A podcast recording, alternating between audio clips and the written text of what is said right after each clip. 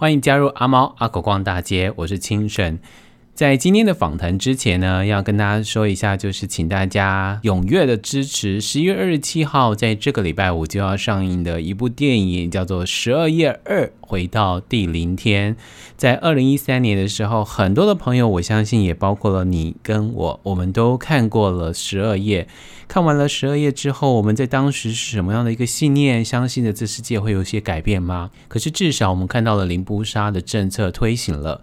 这个政策推行之后，当然还是看到了一些的问题。《十二月二回到第零天》从这个礼拜五上映了。有一件事情，其实我们可以先做，我们先从这部纪录片来看起。这些年，导演瑞和他的团队又看到哪一些动物保护跟流浪动物的这个问题呢？光良呢，有送给我们阿猫阿狗逛大街电影交换券，详细的内容就请大家收听这一集的阿猫阿狗逛大街，我们会告诉大家通关密语，还是要帮光良说个话啊，因为光良也有开一个 podcast 的，其实我们不用帮他宣传，因为他的收听量比我们阿猫阿狗逛大街还要多很多很多很多。光良的 podcast 呢，叫做光说风凉话，我自己很喜欢听，因为我觉得太好笑了哦。呃，我们节目没办法做的搞笑，但如果你想要听一些幽默好笑的对话，或是让你有一个欢乐愉快的夜晚的话，欢迎大家去听光良的 podcast 光说风凉话。赶快进行我们这一集的阿猫阿狗逛大街。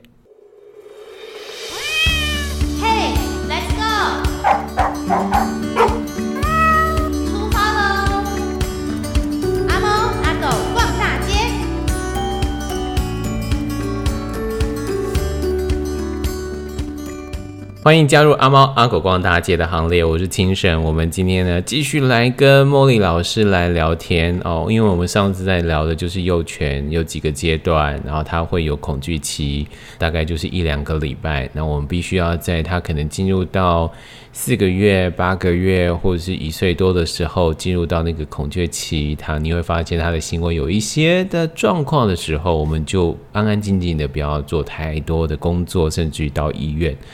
但是呢，今天呢，我们今天要谈的是另外一个问题了。今天要谈的是，我们发现有越来越多人开始领养狗狗、猫猫、嗯、啊。是。那领养的关系呢？比如说养猫的部分，我们会比较建议啊养成猫，因为成猫的话，在整个饲养照顾上，你会比较好照顾。对。但是狗狗呢，很多人就觉得我就是要从小养，于是呢，大概就会是大概。呃，两个月到八个月、一年这个阶段会领养狗狗。呃，我们今天就要谈的就是在那个一岁上下，对，叛逆期，叛逆期的时候，到底要不要领养？要啦，哈。当然是非常鼓励大家领养，鼓励大家领养。但是我们要让大家知道是，如果你领养的话，你可能要先做好哪一些心理准备，以及要了解它可能会出现哪一些状况，我们要适时的发现。并以让它可以有一些改善。对，嗯，其实我觉得这个会出现的一个情形，是因为我觉得大家领养这时候的狗狗，有时候它出现一些行为问题的时候，大家会怀疑是不是因为它在收容所没受过训练？其实不是，因为这个时期的狗遇到的问题大概都是像这样的，嗯，比如说破坏家具，很正常啊。对，就是咬一些椅子脚啊，还是把家里的沙发挖个洞啊，嗯、那这些都是其实会会出现正常的状况。然后还有还有吠叫问题，嗯嗯，吠叫也是有可能会出现的。然后再来是嗯啃咬手或脚，嗯，就是会想要去咬人的手或脚，嗯，然后再来如厕训练，嗯、或者是暴冲。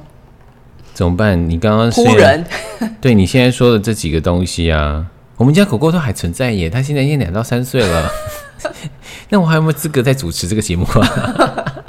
没有问题，是那个我们应该要找个时间来见面练习。我就是很怕带我们家狗狗，好好跟茉莉见面，说：“哎、欸，你们家狗问题也太多了吧？”好了，但是我觉得啊，这些问题啊，在我眼中可能都不是问题，可是对很多的家长来讲都是个问题。哦，对，尤其在那个都市比较密集的住宅区，我觉得吠叫啊，或者是说他在家里乱上厕所，嗯，其实就会造成大家的心理上的压力。对，对，因为我们家是他现在已经习惯出去散步了，对，所以我们家里有一个小庭园，所以他可以自己在那里胡搞瞎搞都可以，哦、然后出去散步，他也非常的开心。这样，那只是在那个吠叫部分啊，我们先谈吠叫，因为这个东西往往会是呃很多人在呃在养狗狗的时候没有反应到，他们家狗狗很容易吠叫。嗯，是，嗯，其实我觉得品种有一有一些都是天生的，嗯哼，对，就像博美，嗯，我不是要对博美下呃刻板印象的定义，但是其实它的品种培育出来就是为了吠叫而存在，对，所以它会用叫来提醒它周边的人人或其他的动物，就是有什么事情发生，所以。吠叫应该来说是它品种里面最重要的处理的优先事项，所以如果发现什么事情嗯哼每只狗会先处理的方式是有时候都跟基因相关的。所以比如说博美看到外面风吹窗帘动了，它、uh huh. 第一件事情就是呜 就先叫，就是后来那里有怎么样，它就会先讲。但是其他的品种不一定，所以。如果你选到的狗种是类似博美这种，嗯，我我就得告诉你，它本来就是很容易吠叫的。对嘛？我也是认为我们家狗狗是这样子，所以我就没有让它有任何制止。哦，是因为你们家的很像，我们家那只算是一个非常大型的博美。你们家的品种其实跟狐狸犬有很近的的关系。你看它的外形，尾巴卷卷，然后头耳朵尖尖的，对。它其实就跟我们讲英文 Spitz 就是这样型的狗，它、嗯、其实会跟吠叫很很接近。我的老天爷！可是他小时候长得不像啊。小，我觉得米克斯就是这样。你，你以为小时候长得不像，长大就变成那样？我以为说他小时候不像，长大之后呢？因为他小时候有点像是那个拉布拉多犬啊，对对对，哎，但是他们小时候也是这样啊，对啊，然后就觉得嗯，应该还蛮稳定的。结果长大之后，稍微那个声音啊，或者是邻居聊天啊，他就开始呜呜呜，对他们一定要去加入。对，然后我心想说，你管太多了，我每天都要跟他讲说，你不用管这么多，呜呜呜呜呜，对他一定要用声音加入。然后跟人家一起聊天，所以他是加入哦。对，他们会用吠叫来做很多的事情，比如说表达他的情绪啊，嗯、或者所以这类的品种，如果你选到了，虽然它们外形真的非常可爱，但是它就会跟吠叫有一定的关联。嗯，对，所以它就有可能比较爱叫。可是如果说主人可以接受，其实也还好。但是如果生活在都市当中，它就会变成邻居的困扰，邻居的困扰呢，就会变成你的困扰。没错，对，因为其实我觉得住户之间很近，其实都很很有可能会造成我们的压力。比如说他觉得叫很吵，可能就会举报。嗯、那我是觉得这个在你一开始在选狗种的时候，其实就要小心一点。嗯，如果你住在很密集的区域，然后你你选的狗就是跟吠叫有关的，嗯、那其实你对你自己来说，其实会会有一定的程度的压力。所以看起来我们还是养那个过了一岁，型比较确定的时候，我们大概可以猜测说它到底是属于哪几种狗的 mix，对，米克斯犬。对，就像、哦、嗯，我觉得这个是会比较比较好的领养时机啦，就是过一岁以后。嗯，当然会有人会觉得啊，它会不会跟我不亲？可是我觉得其实不会，我觉得不会耶，不会。你有看过我跟猪仔吗？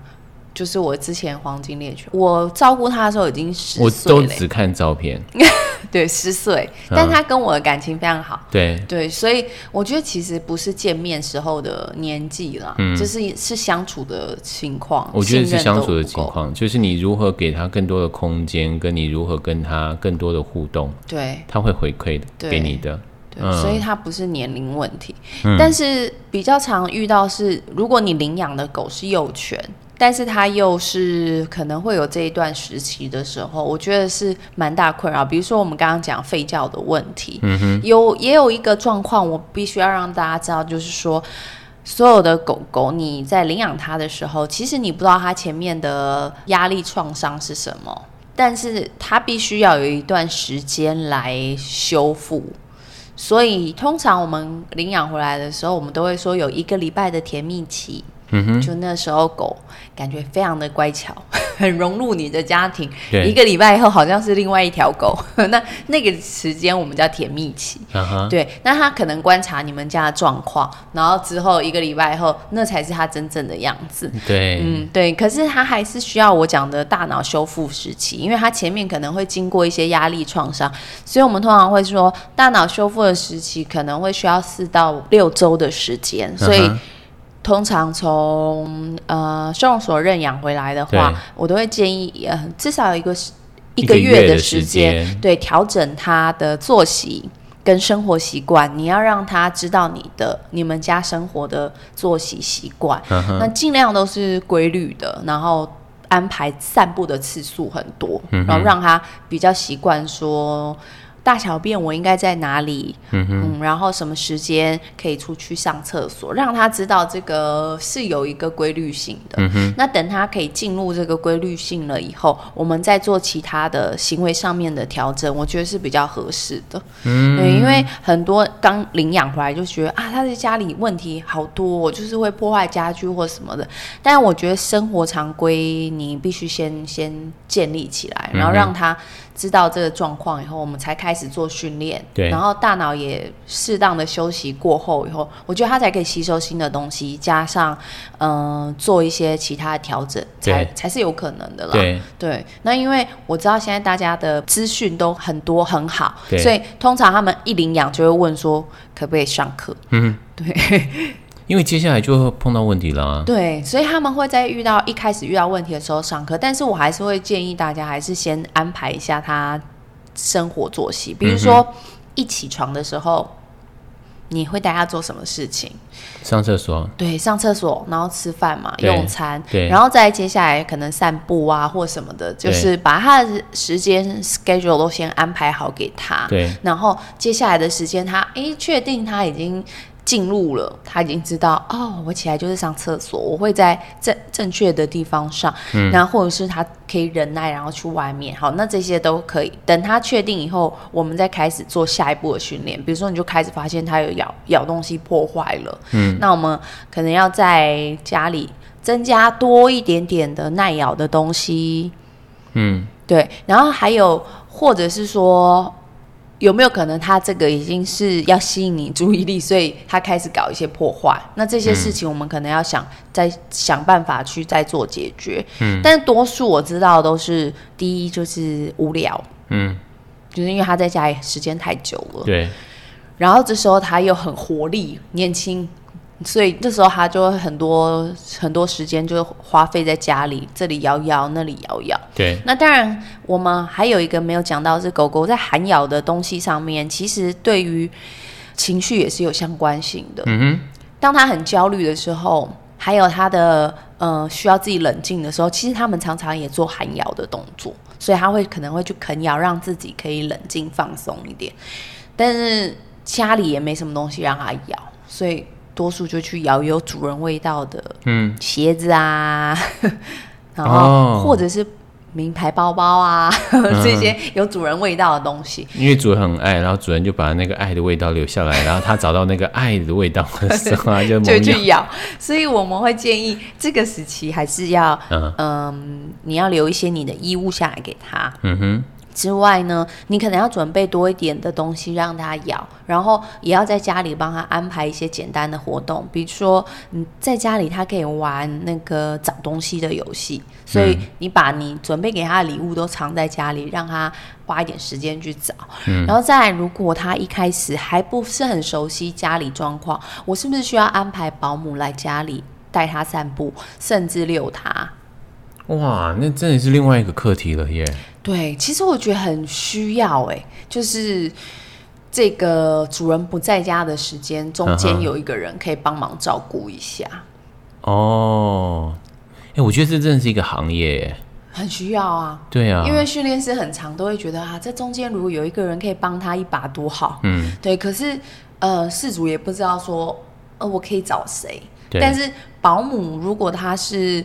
很专业的，他除了可以带他以外，甚至可以帮他把生活习惯常规处理好。嗯哼，对，所以像日本他们这里保姆就做的很很专业，对，就是带他在家里做大小便的习惯。嗯哼，对，然后也帮他做简单的梳理，比如说刷毛啊，出去散个步回来可以洗个脚啊，脚啊擦干净。对对，然后吃完饭脸也弄干净。你要知道那个脸长毛狗。白色的毛，要是它一整天都不理，就会变成黄，对，就会不好看。所以他们这时候也可以帮他做一些简单的美容。嗯哼，那我觉得这个对呃饲主来说是很需要的，而且最主要是狗它没有离开它的家，它的焦虑感其实也会。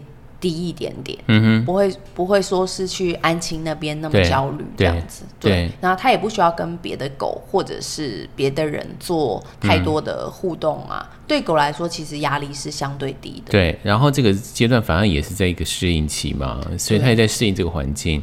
对，在没办法带他去别的环境当中的时候，如何在这个原来他要来适应这个环境的环境当中，对，可以找到一些一起慢慢慢慢让他学习。对的空间，嗯，没错，啊、而且他在这个环境，他可以感到安心，其实是更好。对，所以比如说保姆可以来带他，让他去散个步，嗯嗯，知道说哦，这个时间我还是可以尿一下的。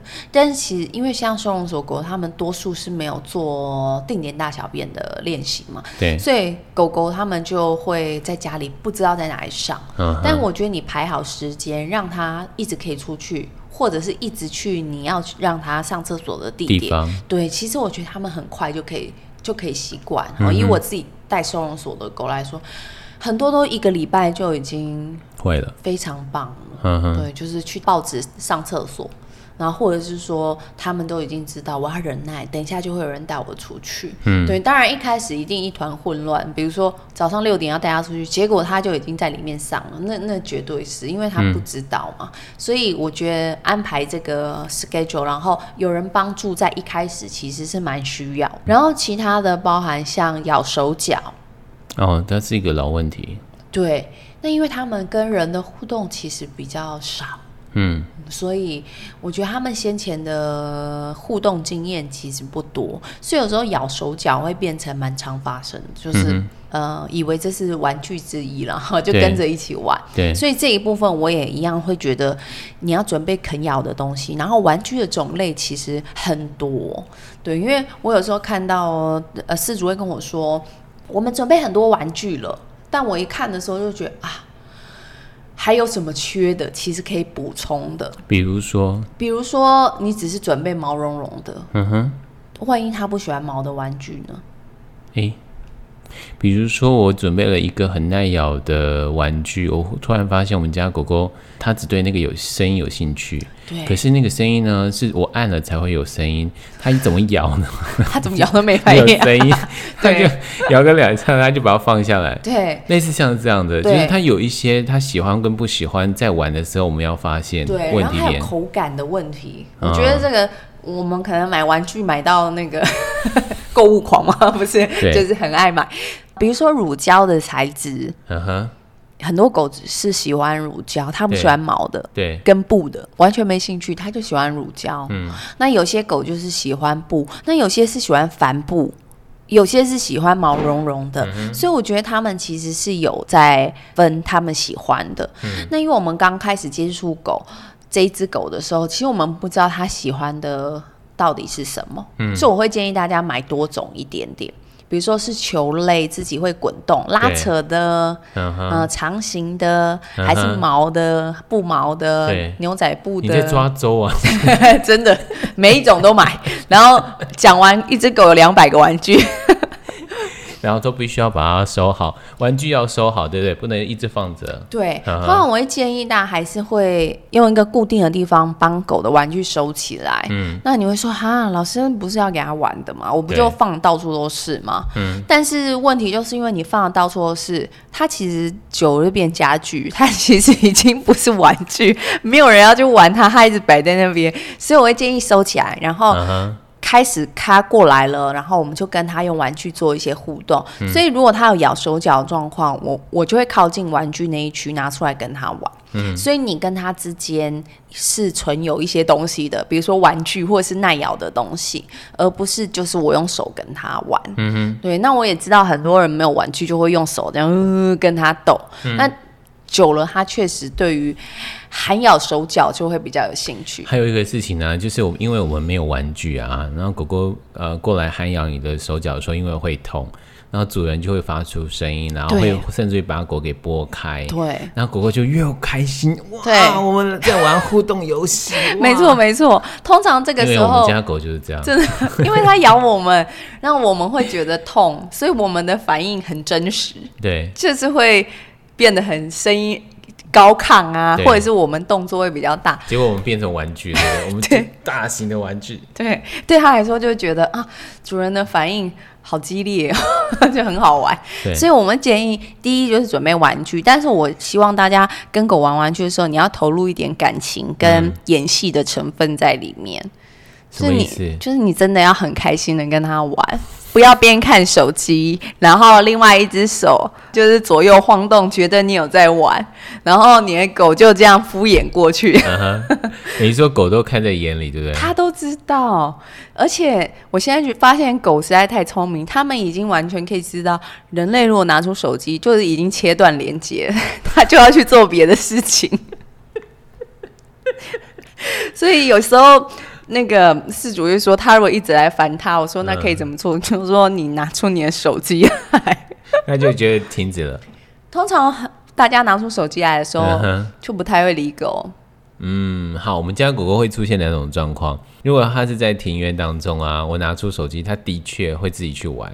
但是如果我牵着它散步，比如说我拿着手机的时候，它就会故意搞我，它就越走越快嘛。然后它就会拉你。东拉西拉，东拉西拉。是啊，我觉得这他他很聪明，因为他很聪明。你已经在看手机，你没看他，所以对你只剩下你手的感觉了。对，所以他用拉扯的方式来提醒你其他的感官。而且拉扯之后，他发现我有反应。对，人会跟着走，越走越快。人会生气的，你到底干嘛？明明是我们自己在玩手机，这也是我们的错。可是我觉得狗真的很厉害，因为像呃玩手机这件事情啊，有些有些事主就有发现，他拿手机的时候。狗就会立刻啊去做别的坏事，哦，就是去搞一些破坏。反正主人也看不到。他应该是想吸引注意力，就是觉得说，uh. 哎，就是好像就没有你们之间已经没有互动。所以唯独我在做破坏的事情的时候，或者做一些可能会让主人生气的事情的时候，主人就会把那个手机给放下来了。对，好悲伤的关系哦。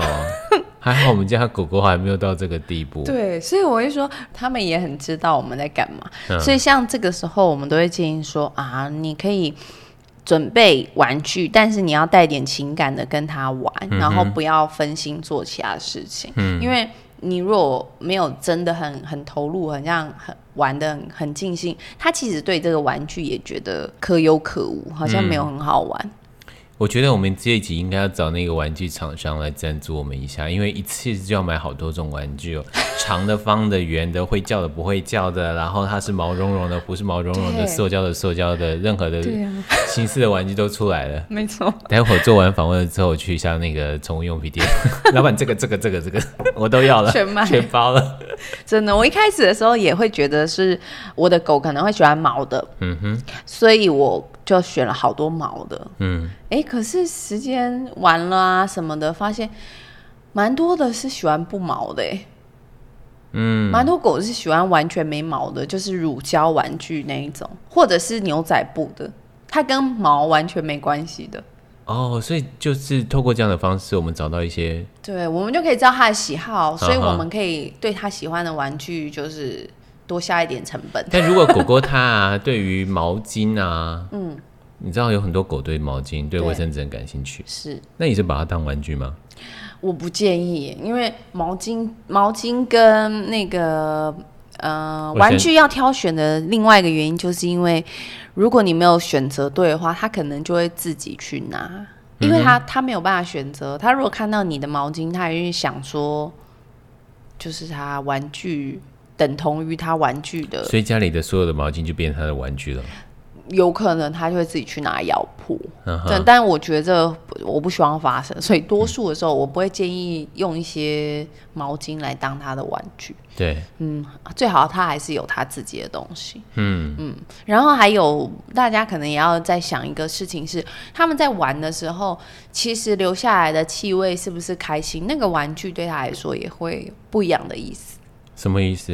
他们的口水其实也会分泌快乐跟悲伤，对对，让他闻起来知道那个情绪在里面。所以，我们通常会跟他们玩的时候，都会跟他玩的比较高兴一点。那他、嗯、他下次也会对这个玩具留下好的印象。所以，即便我们不在，有时候他们也会拿出来玩。嗯、所以，如果说即便他不喜欢绒毛的，嗯，那如果跟他玩的很开心的话，他也会勉强接受这个绒毛的玩具。会会会，还是会的。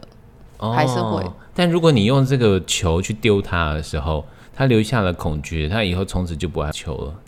有可能，或看到球的东西会怕。哦、所以，我们还是在玩具的选择上面，就是一要跟他玩了，对，然后二是就是帮他选一些安全的玩具。对对，然后很多人会说，我可不可以拿一般我们在用的绒毛娃娃给他？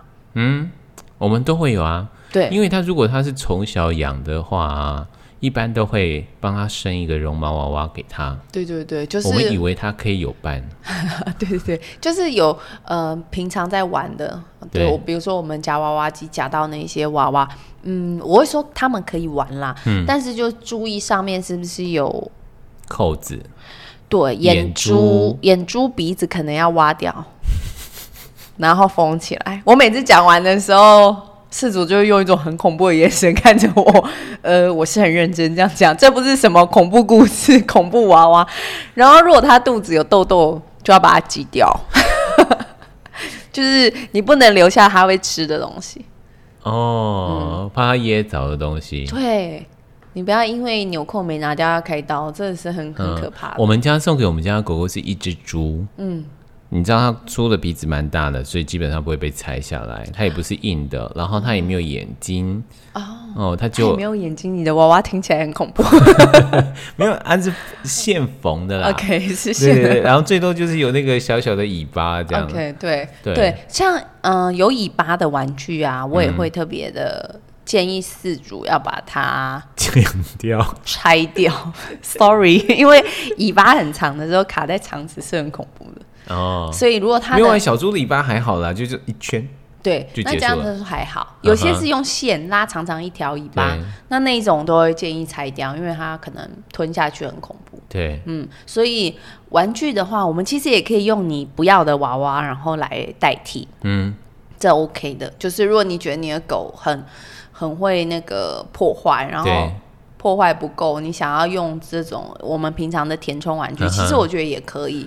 各位把那个很多年前麦当劳送的那个 Hello Kitty 啊，拔掉眼睛，反正它也捂嘴，对，真的，然后丢给你家的狗狗，对，还不错，对，对，你的小时候的记忆就在它的破坏当中就消失了，对，然后如果它破了，你还是可以再把它缝补回来，对，塞回去，缝回去，所以没有人会缝补回去的，你真的假的？我都重复啊，真的假的？我们家的狗很喜欢哎、欸。他一定会把里面的棉絮呀、啊，或者是那种化学制品都把它弄出来，然后再把它塞回去，缝、啊、回去再拆一次啊！你这是勤俭持家的好，不是妈妈？我觉得他们的乐趣在于拆爆它。对，我们的乐趣在于就丢了它。我们就是重复的缝啊，让它拆爆，缝拆爆啊！我觉得你们根本就是 FCM 的大组合。我猜了。我再把它缝回来，你再把它拆了，我再把它缝回来。好，嗯、这个就是玩具喽。我们到时候可能会告诉大家一些耐咬的东西的选择。嗯、对，但因为今天如果要讲的话，可能会太久。嗯、好，然后咬东西必备，玩具必备，对，必备。但是咬的话，我又建议大家不要选太硬的东西给它咬。因为我们不希望之后还要去补牙，以你可以咬的为主。哎、欸，我给他的是那个，我我讲完可能会被人家骂死。呃，木头，但是它不是硬的木头啊。木头很好啊，木头很好，对不对？我其实也很常建议大家去那个捡树枝回家给他咬。嗯嗯，就是咬咬，所以木头就可以了。木头可以，木头可以。但你不能太硬的，你也不能就是太容易刺伤的。对，还是要木材，还是要选。对，还是要选一下，因为因为如果是那个装潢的废材的话，哦，有时候那个木头不行，对，太利了，那那种不行。我会建议是树枝啦，比较安全。你就看啊，就是台风来的时候，树倒的时候。你就带着他，啊、对，你就带他去捡，让由他自己来选择他到底喜欢哪一根。对啊，由他选，我觉得这个很好。我突然有一天想要期待台风来了。我们很常就是给狗去选，他如果选择喜欢那个，嗯、我们就说对，带回家让他咬。但会不会变成一个习惯？他就是从此就会喜欢剪木头啦，然后从小根的剪，然后剪到中的，然后后来剪了一个超大根的。你知道有狗喜欢剪木头？我知道，很可爱。我也觉得很可爱。对，比如说有个名人郑华娟的脸书，对，我好爱看他的狗去剪那个非常长的。对，而且他有在选择。我觉得给狗选择这件事情真的很棒，嗯、因为你可以看你的狗选到什么嘛。对，搞不好那个真的很好的木头。Good boy，他就知道下次我要剪那个更大的块木。Good boy，对。好，偏离了、嗯，真的偏离了。好了，所以材质有差别，那我们要去做选择，对不对？是，嗯，然后再来一个是，刚才有讲这个定点大小便，嗯哼，其实就是你平常的时候跟他带他出去啊，回来啊，这时候可以帮他做安排，嗯哼，然后这时间其实蛮重要的。请解释。嗯，因为有时候在一开始的时候没有安排好，后面如果有处罚他啊，或者是又改变时间的话，其实对他来说，呃，对狗来说常常一团混乱。所以你就是说，初期的时候，狗狗进入到家里的时候，我们要先给他一个规律上厕所的时间。对对对，然后。固定的点，uh huh. 嗯，然后让让他可以在那个地方上厕所。那我我觉得这一开始的时候，通常呢，大家都会嗯、呃、有印象，会觉得他尿错是不是就要骂他或处罚他？嗯、但我都会建议不要，因为一开始你的新狗狗关系还没有建立。你说大脑修复期，对，嗯哼，然后他其实也对你不太熟悉，对。但如果他尿尿的时候就会出现你，然后在那里很。生气的咆哮的话，对他来说其实是很大的压力，更大。然后他就会不在你面前上厕所。对，这个是一个更难训练的原因。嗯哼。然后再来一个是他对于可能你的出现会有压力。对。就比如说，呃，因为尿尿很普通的事情，他其实并不知道这件事情不行。嗯哼。但如果他发现啊，我如果尿尿的话，你都会生气，我是不是就先不要尿？真的有狗这样子啊？对，所以我们之前有遇过那个收容所刚回来，一整天都没尿尿。对，一整天。哦，那怎么办？就带它去散步。可是因为是主人在旁边啊，哦，他也不敢尿，所以这个问题很严重。那你怎么去改善这个事？你有不可能说主人就是你的问题啊？嗯，当下我们其实也觉得，一当然狗本身原本就压力很大，嗯，不一定是主人的问题，嗯，因为主人可能只是跟他说啊，你不可以在这尿，可是他突然就觉得哇，太可怕了，怎么会这样子？所以狗也会吓一跳，之后就不尿了。所以我们后来的解决也只是让他们之间的关系进步一些，就是不要让让他的压力很大。就是可能跟他玩一些游戏啊，啊对对对，嗯、让他让他放松一些，对，然后让他有很好的休息，那其实就会让他比较容易上厕所。嗯、然后就算他上错，也不要理他，先不要看他，让他可以放松的上厕所，然后之后我们才可以再做一些调整。所以。每只狗其实状况不太一样，但是如果它正常都会上厕所的话，我我会建议大家就是不要处罚，然后我们先观察它的状况。嗯，然后再一种是，他们通常会选一些比较没有人看到的地方上厕所。他们上厕所本来就是会有隐秘啊，然后再加上他们是被领养的狗狗，如果它本来就在街头过生活，它很容易就是一个我不能用大小便被发现，因为它必须要隐藏它的行踪。对对对，对，所以他们通常会去隐秘的地方上厕所，所以我会建议大家一开始的时候就是我铺报纸就要铺到隐秘的地方，就设定这样的点吗？对，对，现在。你平常比较没去的地方，放一些你你觉得他有可能会上厕所的预防，比如说啊、嗯哦，我报纸都铺那里，对对，先铺几个点。那他随便有上一个，我们就先称赞他。那如果我要换位置。我们可以花一点时间让他换，就是就就可以了。就是移报纸，然后让他开始再做调整。对对对，所以一开始的时候，其他上错地方，呃，我就觉得建议大家就是在那个地方铺你要训练的材质为主，嗯，嗯，先这样子。但如果狗狗看到报纸啊，看到尿布垫啊，然后就把它咬得稀巴烂。哦，对，稀巴烂，这也是最近很常遇到的。对啊，对，很正常。就是它会去撕成破烂，对，一开始通常会遇到，但是怎么办？我我会建议大家会用报纸，是因为报纸的成本很低，就算它撕的稀巴烂，它还是可以使用，它 还是有吸的效果。所以，我们都会建议先用报纸，即便它撕烂了，可是那个吸水的效果还是在。对，它多少还是吸了一点。对，它可能就变成就是满地报纸，但是就是还是可以吸。就是当那个尿液从这边流到那里的时候，报纸就阻挡了它一部分。对对对，类似像这样子。对，它还是有效。然后还有是，呃，它咬的，它咬的时候，嗯，多少吃下一些不太会有什么恐怖。你说纸张或者是油墨，对，不太会有什么生命安全的问题。对，但是如果是尿布垫吃下去，我们其实就是会担心，对，因为它还是有化学的成分在里面，难消化的问题。对对对，然后它也比较难清理。所以我们会建议一开始都是用报纸。嗯、那如果确定他会上厕所以后，我们再铺那个尿布垫上去。嗯、那会破坏呢？我们有几个方式。一开始你铺很多很多，通常他们会很很兴奋，就是会去咬啊、撕烂啊什么的。但是如果在他咬的时候，我会建议大家就是，如果你看到的当下不要太激动，因为你很激动，对他来说，他就觉得哎、欸，这个东西原来就是。这么好玩呐、啊！其实我的主人好高兴，所以我会建议大家都是，我们可以做一些转移注意力的方式，比如说他去玩报纸，哎、嗯欸，我就去开门，开别的门，他一定想说，为什么他在那里，一定有更好玩的事情，所以他就会。欸、狗真的对于我们开门感到满满的好奇，永远不会减少。哎，对，他觉得哎，那里有什么好玩？我觉得他们都像小孩，因为我每次叫不动我家狗的时候，我只要开门，它噗噗噗噗就跑来。有时候搞了半天，你其实都已经听到我在叫你了。真的，他们知道。当然，因为门的另外一侧，或者是门本身，对他们来说是代表资源，或者是秘密，就是好奇。对，对，所以他就会想说啊，那是什么？所以通常我们就会以这个开门啊，或移动椅子、开柜子，对。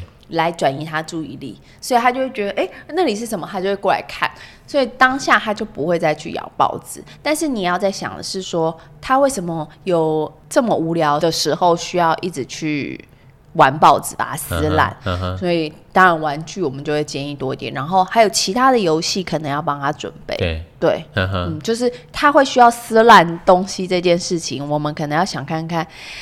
他是不是你需要准备一些让他可以拆的活动、撕烂的活动？纸箱、纸箱、撕烂纸箱，或是我们找到零食是用纸包起来的。然后它可以撕纸，然后吃到里面的零食。嗯哼嗯，像这样拆礼物的游戏，我都会建议你可以准备给他做。嗯，对，因为他可能在撕东西上面很有满足，那他需要这一部分的发泄。我们现在不是常常会有邮购吗？对对对对对。以前啊，现在就是养了猫之后嘛，那个可以猫藏的那个箱子就给猫，然后稍微大一点的就给狗。不是大的给猫吗？没有啊，小的给猫，因为猫喜欢藏在那个缩的那个箱，对，那大的呢，猫也不大爱进去，哦，我就会把大的给狗。那大的呢，狗要拆起来比较耗时跟耗力。啊，对，对，我的方式都这样，然后拆解了之后就把它烧掉。好主意，对 对，对，所以这就是我们可以散尽环保的工作。对，那他就他们其实可以玩这一些，嗯，然后拆纸盒，我觉得也很蛮长的。像青盛讲的是邮购嘛，那有时候其实像我们中秋月饼的那种盒子，对，他们其实有很多大盒、小盒，那我都建议大家纸盒检查一下，没有塑胶，我们其实就可以。呃，盒子打开，里面比如说放一颗零食，或塞一个他喜欢的小小玩具，关起来就可以给他拆。哎、欸，我觉得可以玩一个游戏，哎，就是你先在一处把这些月饼啊都拿走了之后，然后盒子留下来，然后里面藏一颗他的干饲料或者他的零食，然后你再当他的面，然后拆这个礼物。我发现狗很爱跟着你拆礼物。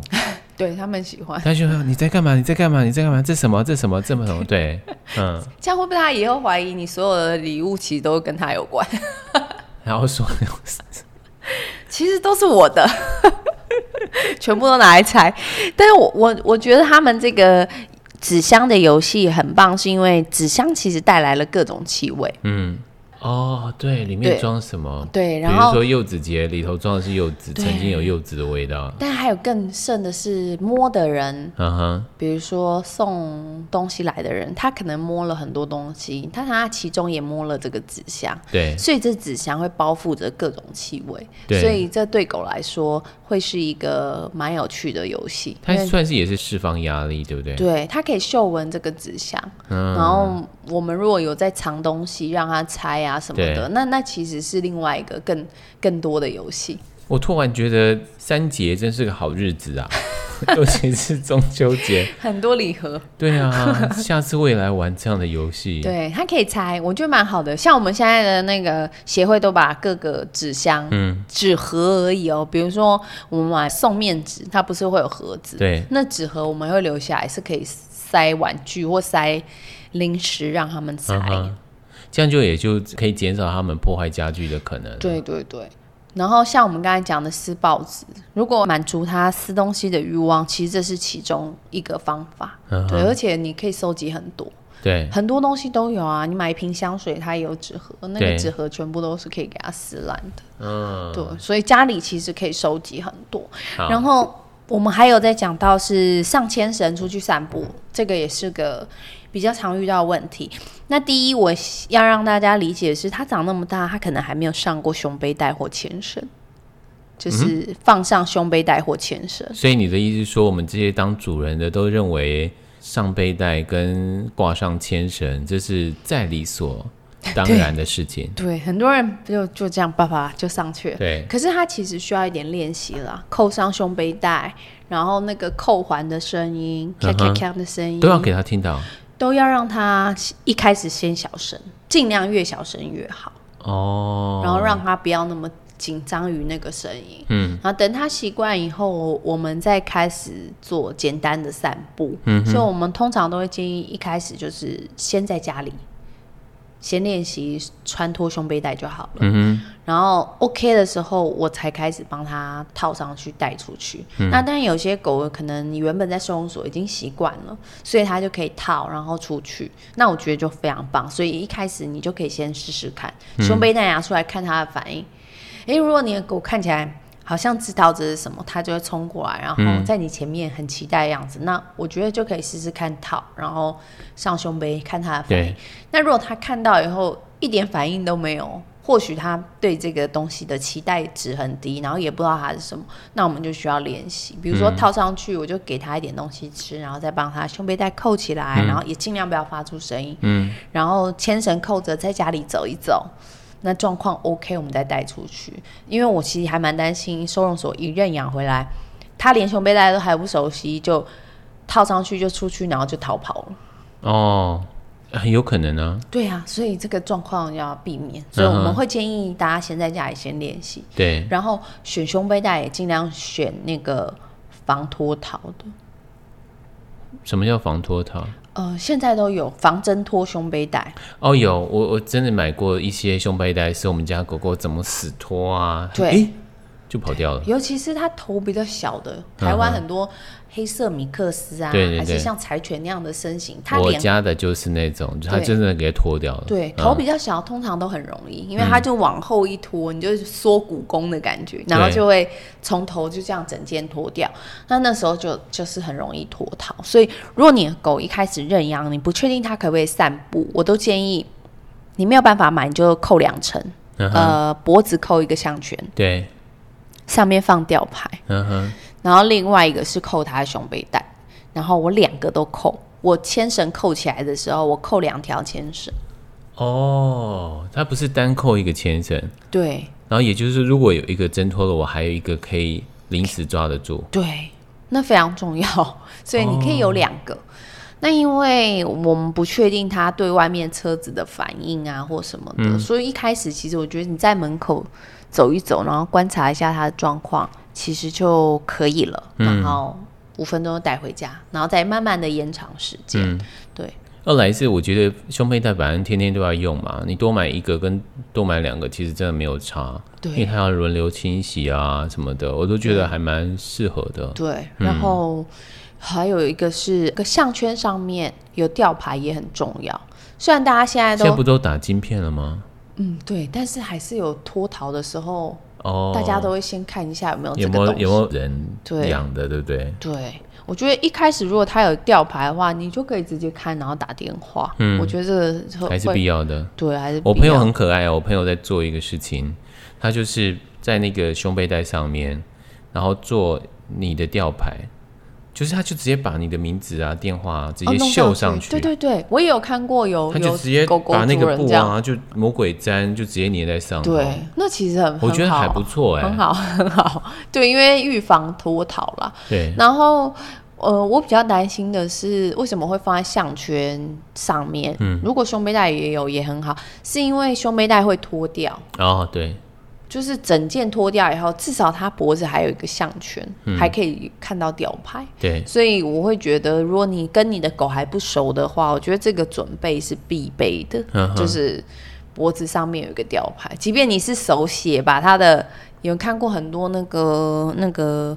放养的，他都是脖子项圈，就一整排写上电话号码，零九的了了了了，然后看到的是，原来这根本就是爸爸想要趁机，或是妈妈想要趁机交朋友，然后呢，就知道你们这根本不用讲电话号码，就是偷看了就知道，就可以偷偷打电话给他。对，所以他可以有一圈。对，那如果有那个，我觉得即便他脱逃，嗯，其实也是还是可以很快的找到。嗯。我决定做一个了，然后叫我妹去遛狗。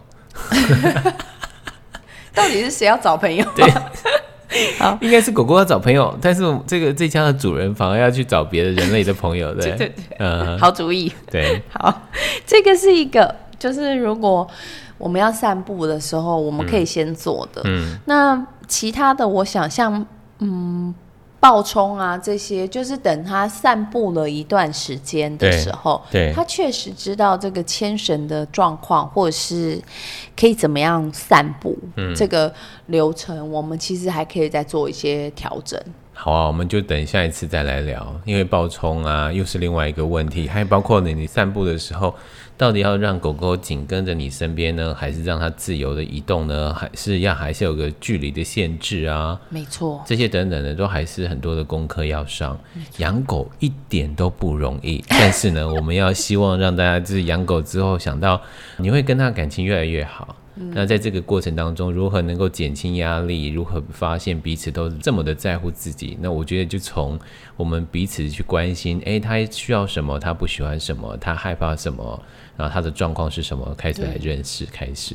那今天访问的呢，就是我们的 Molly。的爱犬训练教室的茉莉老师，谢谢老师，谢谢，谢谢。最后呢，我们要送十二月二回到第零天的这部电影的交换券。十二月二回到第零天，在这个礼拜五，十月二十七号就要上映了，希望大家能够做好结扎跟不放养的工作。我们要送的电影交换券总共有三十张，我们要抽出十五位的听众朋友。您只要到我们阿猫阿狗逛大街的节目粉丝专页上留言，告诉我们说十二夜。二的电影名称底下有一个“回到第几天”，回到第几天？您回答我们这个问题，回到第几天？我们会抽出十五位的听众朋友。活动的截止日期呢，就到十一月二十七号的晚上十点钟，所以请大家把握机会。谢谢收听阿猫阿狗逛大街，也要请大家支持十二月二，支持光良的光说风凉话。拜拜。